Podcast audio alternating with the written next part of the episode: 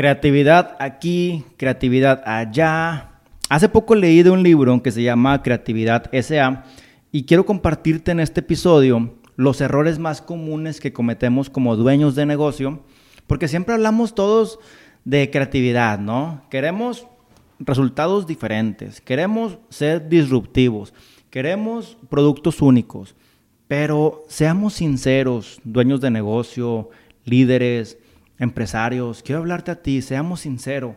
¿Cuántas veces hemos propiciado la creatividad? Incluso qué tanto la toleramos. ¿A qué me refiero?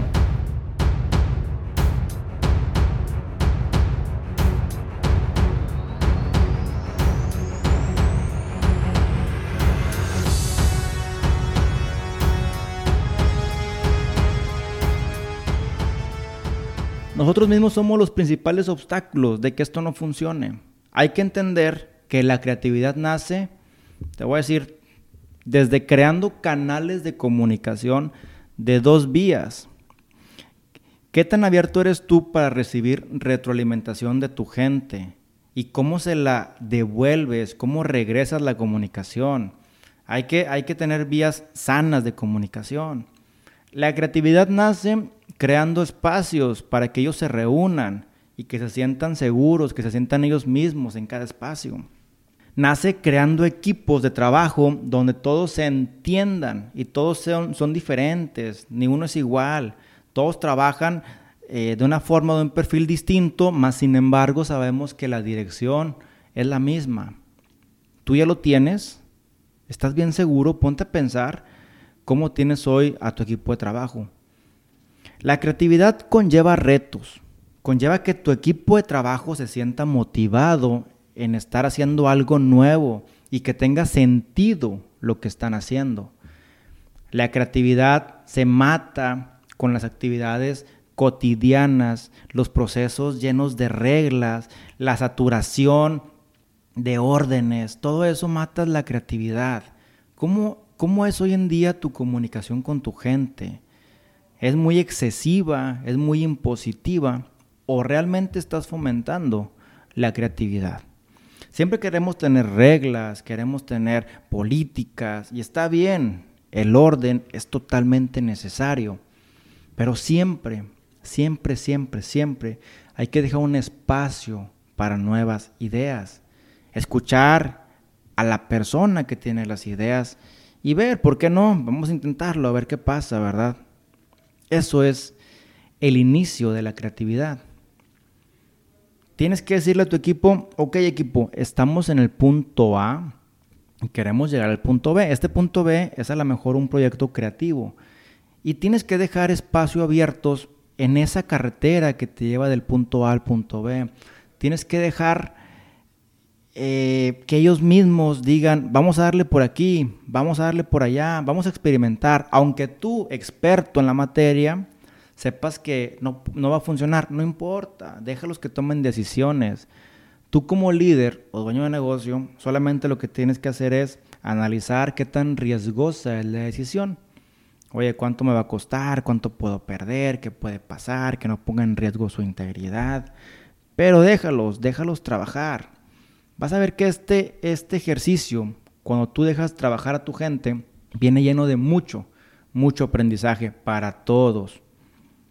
Otra parte que quiero comentarte es que en ocasiones creemos que somos los indicados o los mejores para hacer cierta tarea, cuando hemos olvidado que también ellos son expertos en su rama, son expertos en sus actividades. ¿Y por qué no? Seguramente ya lo hacen mejor que tú. Entonces te pregunto nuevamente a ti, jefe, dueño de negocio, empresario, directivo, ¿estás dejando que la creatividad se reproduzca y nazca y crezca en su esplendor en tu equipo de trabajo? No los estés asfixiando con tu expertise. Eso no quiere decir que no los guíes. A lo que me refiero es que no los oprimas. Hay un ejercicio que me gusta mucho que se llama Brain Trust, que lo leí en este libro de creatividad SA, en el cual me inspiró mucho para hacer este capítulo. Y para que te lo imagines, te pido que cierres los ojos Si estás manejando, obviamente no lo hagas. Pero imagínatelo. Entras tú a una sala. Hay 25 personas en una mesa redonda. Todas las personas son diferentes. Todas tienen diferente perfil, diferente edad, diferentes puestos, diferentes profesiones. Hay jóvenes, hay ancianos, hay mujeres, hay madres de familia, hay psicólogos, hay productores, hay analíticos, hay creativos, hay contadores, hay todo. Y el que está enfrente muestra su proyecto. En este caso, el que está enfrente es el productor, el director de la película. Entonces, en esta charla se dan la oportunidad de que todos opinen. Es más, es requisito que opinen. ¿Por qué? Porque hay un código y hay valores y llevan una ética. ¿Cuáles son? Que todos pueden opinar, que todos pueden comentar y que no va a haber ninguna represalia. Que no tienes tampoco tú que llevar una línea de comunicación de que, oh, no, es que para llegar a mi director tengo que decirle a mi gerente mi idea y luego mi gerente la expone o la, mejora y luego la expone o mejor no la expone. No, no, no, aquí desde lo más, desde el peón más abajo de la cadena, jerárquica hasta el director entra la línea de comunicación, la idea, la recomendación directa. ¿Qué pasa? Que a lo mejor el director no está de acuerdo, que a lo mejor sí está de acuerdo, que a lo mejor te lo reconocen, a lo mejor no, a lo mejor lo discuten, no pasa nada. El tema es que cuando salen de la sala, todo se olvida. Me refiero que se olvida en el aspecto de cualquier eh, rencilia, eh, en caso de cualquier rencor, en caso de cualquier, eh, no sé, mal comentario, algo. O sea, nadie toma nada en contra tuyo. Eso quiero, quiero llegar a entender. Entonces, salen, se cierra la puerta y todo vuelve a suceder como estaban antes. Es gente que está, es un equipo que se forma, que es altamente competitivo, que son francos y que nunca van a permitir que una barrera jerárquica o temas personales interfieran con su trabajo. Pixar, que es el, el que escribe este libro, o sea, la empresa por su director, Ed Catmull, sabe que por más organizados o clarividentes que pueda ser un director, a la larga se van perdiendo en algún punto. Por lo mismo siempre es bueno tenerlos aterrizados con ese tipo de actividades que es el Brain Trust, que lo aplaudo y creo que es una excelente estrategia para crear la creatividad. ¿Qué tanto tú, dueño de negocio, lo estás permitiendo? Somos humanos y siempre es bueno tener una persona que te auxilie, recuerda eso. ¿Así eres tú con tu equipo de trabajo? ¿O te da miedo que te digan tus observaciones o tus áreas de oportunidades? Recuerda que mucha gente que es ajena al proyecto en ocasiones te da una mejor retroalimentación que la que está dentro de. ¿Por qué? Porque no están ciclados, porque traen ideas más frescas. Ahora, esto es referente a crear espacios, a crear áreas, a hacerlos sentir a ellos especiales, ¿ok? Ahora viene la segunda parte, la parte de los errores. ¿Qué pasa cuando comete un error alguien de tu equipo? ¿Cómo actúas ante eso? Luego, luego, luego, buscas tú un culpable y lo reprimes al que cometió el error. Vuelves a dar alguna segunda oportunidad. Tu cultura organizacional es esa que castiga, el fallo. Recuerda que fallar ya es lo suficientemente duro y complicado como para que te pongas a buscar culpables, ¿no? Si tu cultura se basa en estar imponiendo miedo, el temor, el castigo, ¿qué va a pasar? La gente va a evitar tomar riesgos, va a evitar ser diferente, va a evitar ser creativo, va a evitar hacer cosas nuevas. Se van a ir por lo seguro, por lo tradicional o por lo que antes funcionó. Pero su trabajo va a ser muy poco original, no va a ser nada innovador. La creatividad, señor empresario, señor director, señor jefe, la creatividad nace de experimentar cosas nuevas. La creatividad nace de un error previo. Para que algo hubiera sido totalmente disruptivo, hubo alguien que cometió un error, hubo alguien que lo hizo mal, hubo alguien que lo intentó. A lo mejor no es que sea casualidad que haya nacido algo por un error, sino que alguien lo hizo y obviamente hay error, tiene que haber errores. ¿Cómo crees que no va a haber un error? Hay que estar conscientes de eso. Imagínate si no quieres que haya ningún error y tú tienes un proyecto y lo planeas y lo analizas y lo planeas y lo analizas y lo vuelves a planear y analizar y crees que es demasiado pronto como que para ya lanzarlo de que no, espérame, es que todavía lo puedo mejorar. Aquí lo tengo, aguanta, revísamelo tú, mándalo a aquella área, chéquenlo, chéquenlo, chéquenlo. Lo que está pasando es que estás retrasando el proceso y el tiempo en que vas a tardar en encontrar su primer error. Y te estás prolongando en resolverlo incluso. Oye, lánzalo. Lánzalo. Obviamente hay errores. Obviamente hay errores. Y, créeme que tu equipo de trabajo va a aprender junto contigo encontrando los errores durante la práctica, en vivo y en directo. ¿Qué pasa? Estás planeándolo mucho, lo estás planeando, lo revisas con expertos en el tema y pasa un error. Obviamente te vas a molestar, te vas a enojar, porque pues, todo el tiempo que estuvo detenido revisándolo, ¿no?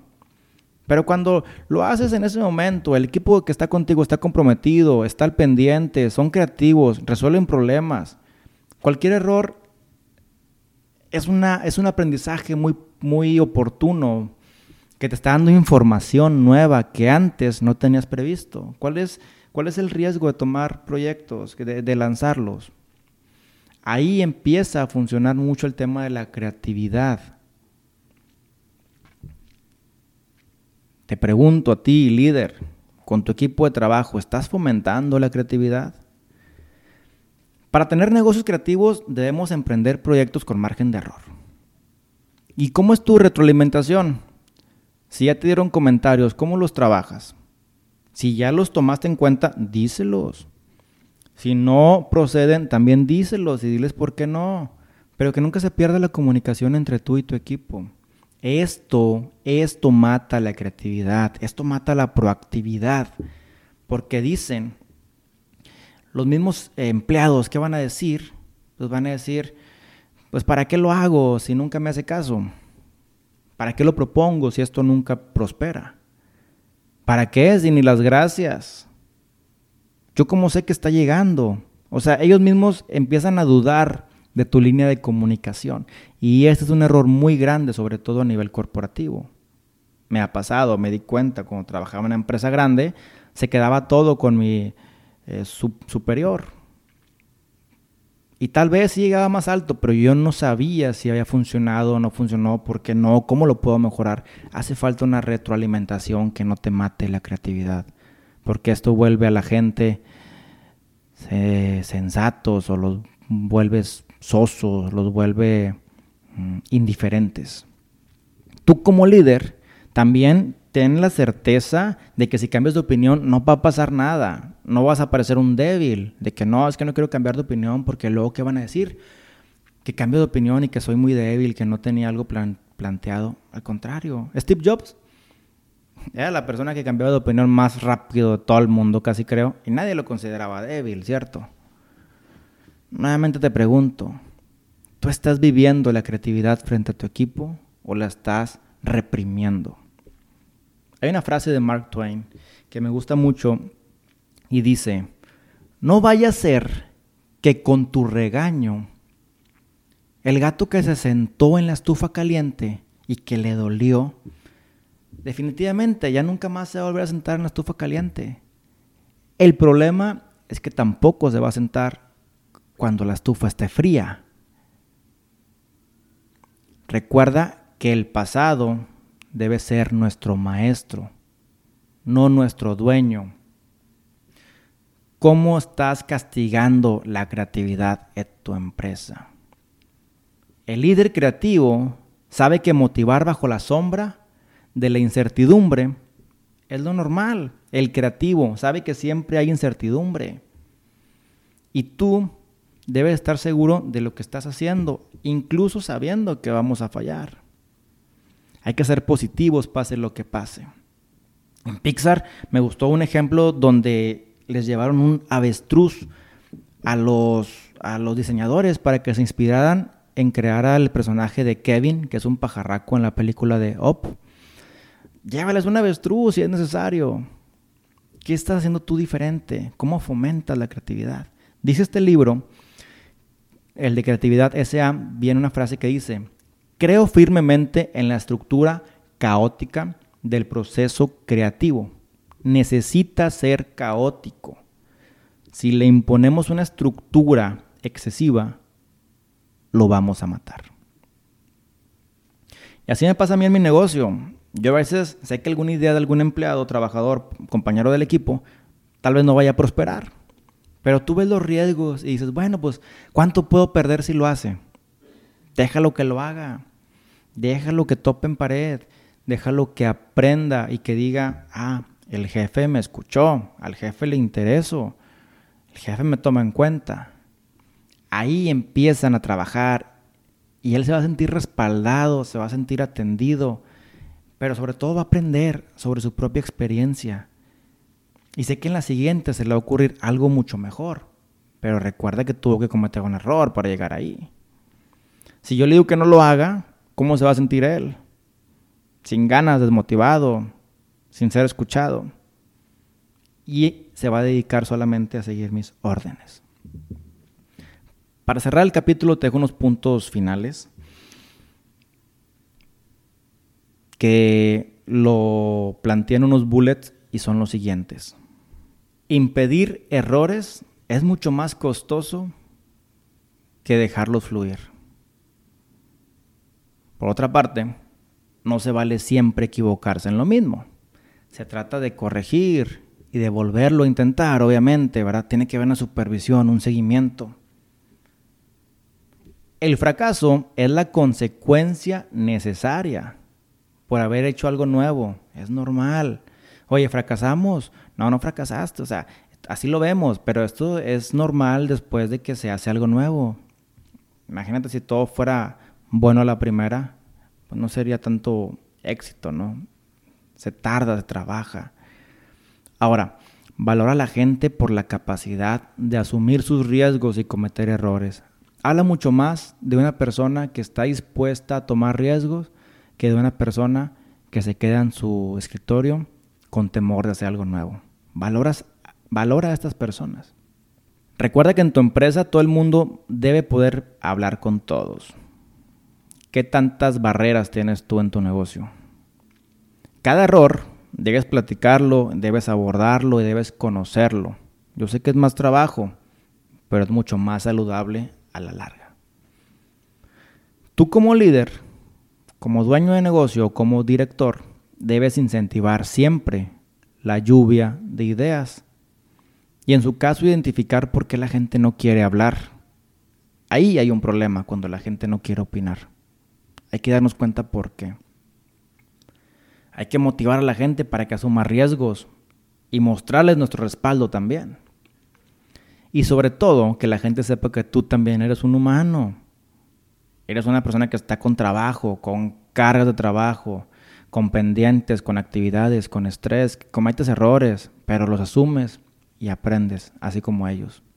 De ahí, de ahí, amigo mío, amiga mía, nace gran parte de la creatividad.